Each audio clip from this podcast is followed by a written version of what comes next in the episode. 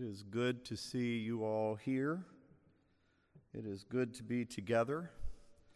I suspect that we will even find that being quiet together in the same community is better than being quiet at a distance online. I want to begin with a passage from a little book I commend to you. It's entitled Into the Silent Land. You'll find it on the library's display of books that are appropriate for Quiet Day. And I want to read a particular passage to you. What stage am I in? How far have I progressed?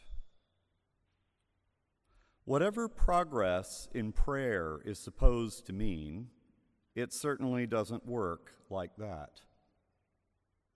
This is something Thomas Merton pointed out toward the end of his life.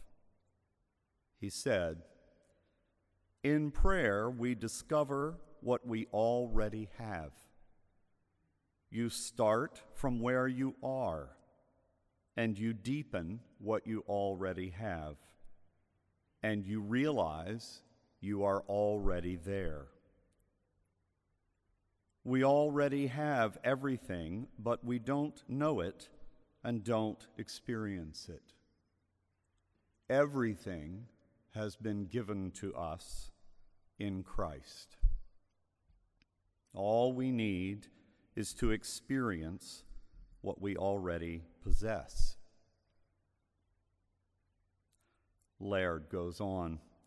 There is nothing that separates us from this depthless, depthless depth whose ground is God.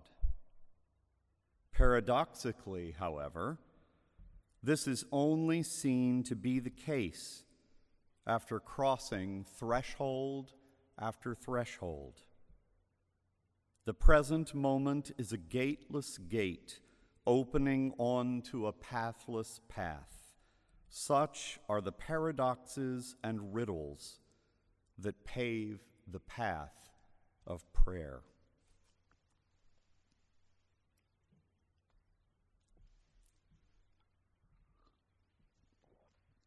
We have all really been through it in the last year and a half, two years. We have all faced the trials that have come with this difficult time that we live in. Some of us have lost people that we know and love to the pandemic. That is a far deeper loss than an academic year of distance learning. We have all, whatever our political stripes, navigated a tumultuous season of our civic life, and it is not over. Nor is the pandemic over, though we seem to be moving, however haltingly, in the right direction. And the challenges around climate and the social and cultural challenges to being church and on and on. These are trying times. Though, with our privilege, we are wise to remember that there are many in the world and right around us. By virtue of the color of their skin, or economic status, or ethnicity, or migrancy, or marginality, have already been under the stress and dislocation that some of us have come to know in the last couple of years. Even so, even so, these are trying times for all of us. in the face of this cascade of crises, some of them continuing and deep, there is nothing more natural for us to be looking for things to move, for things to be better. We're looking for change, for progress. We're looking for wider public health greater political civility, more impact on the climate problems. There is probably none of us in this room who is not waiting, restless at some level for something to give an overcoming, a resolution, a win. We're looking to move ahead, move on, move better, move to a new normal that will hopefully be a steady normal. Our sense that things need to be different is like a steady hum in our ears right now. And we are longing to be in a different place. Then, if you are in seminary, working on formation and hearing about formation and talking about formation and trying to figure out what formation is, then you're double wired for things to be on the move. You are thinking about changing, development, growth, being somewhere else. In this context, of this very understandable general restlessness and casting about for a better way, I want to offer you a very simple invitation today. I invite you on this quiet day to do something different than look for movement, for change, for remedy, for development I invite you to live in this day, to abide this day in this truth. You are beloved. You are beloved. Just as you are just in the midst of things as they are. You are beloved. You are fine right now. God is with you. God is in you. In every fiber of your being, every cell of your body, abide in this. You are now beloved.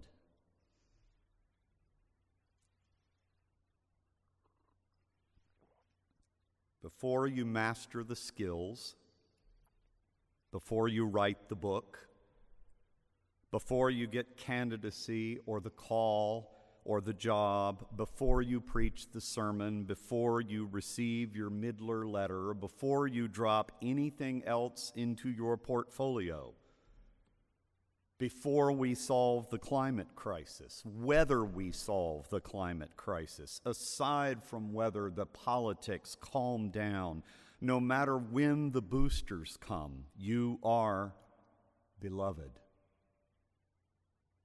As you are. No place to go. No need to be other than where and who you are.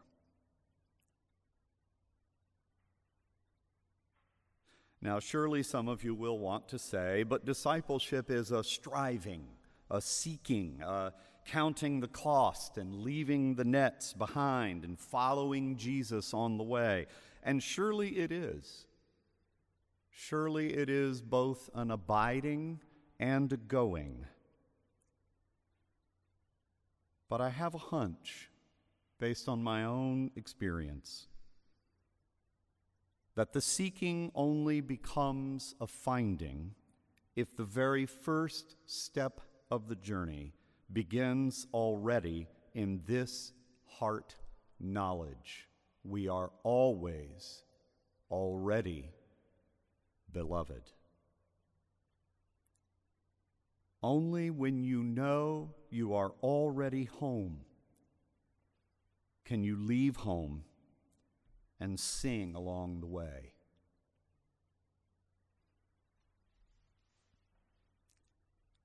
I want to reread the passage I began with and hope that Thomas Merton of blessed memory and Martin Laird would both accept as a friendly amendment a slight change to the passage where they're speaking of prayer. I want to expand it to be the Christian life. Listen again. What stage am I in?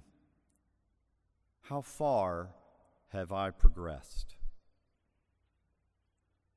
Whatever progress in Christian life is supposed to mean, it certainly doesn't work like that. This is like something Thomas Merton pointed out toward the end of his life. In Christian life, we discover what we already have. You start from where you are and you deepen what you already have, and you realize you are already there. We already have everything, but we don't know it and don't experience it. Everything has been given to us in Christ. All we need is to experience what we already possess. Laird again. There is nothing that separates us from this depthless depth whose ground is God. Paradoxically, however, this is only seen to be the case after crossing threshold after threshold. The present moment is a gateless gate opening onto a pathless path. Such are the paradoxes and riddles that pave the path of Christian life.